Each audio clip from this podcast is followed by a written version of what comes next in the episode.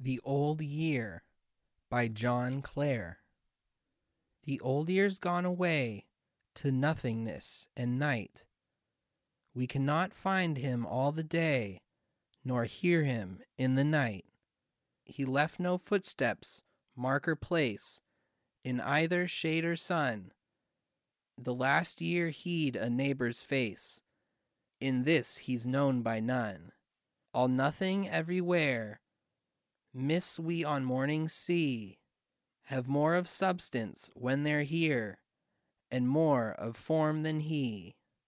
He was a friend by every fire, in every cot and hall, a guest to every heart's desire, and now he's not at all.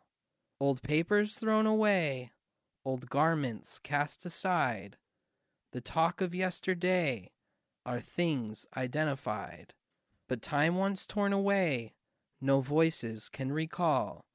The eve of New Year's Day left the old year lost to all.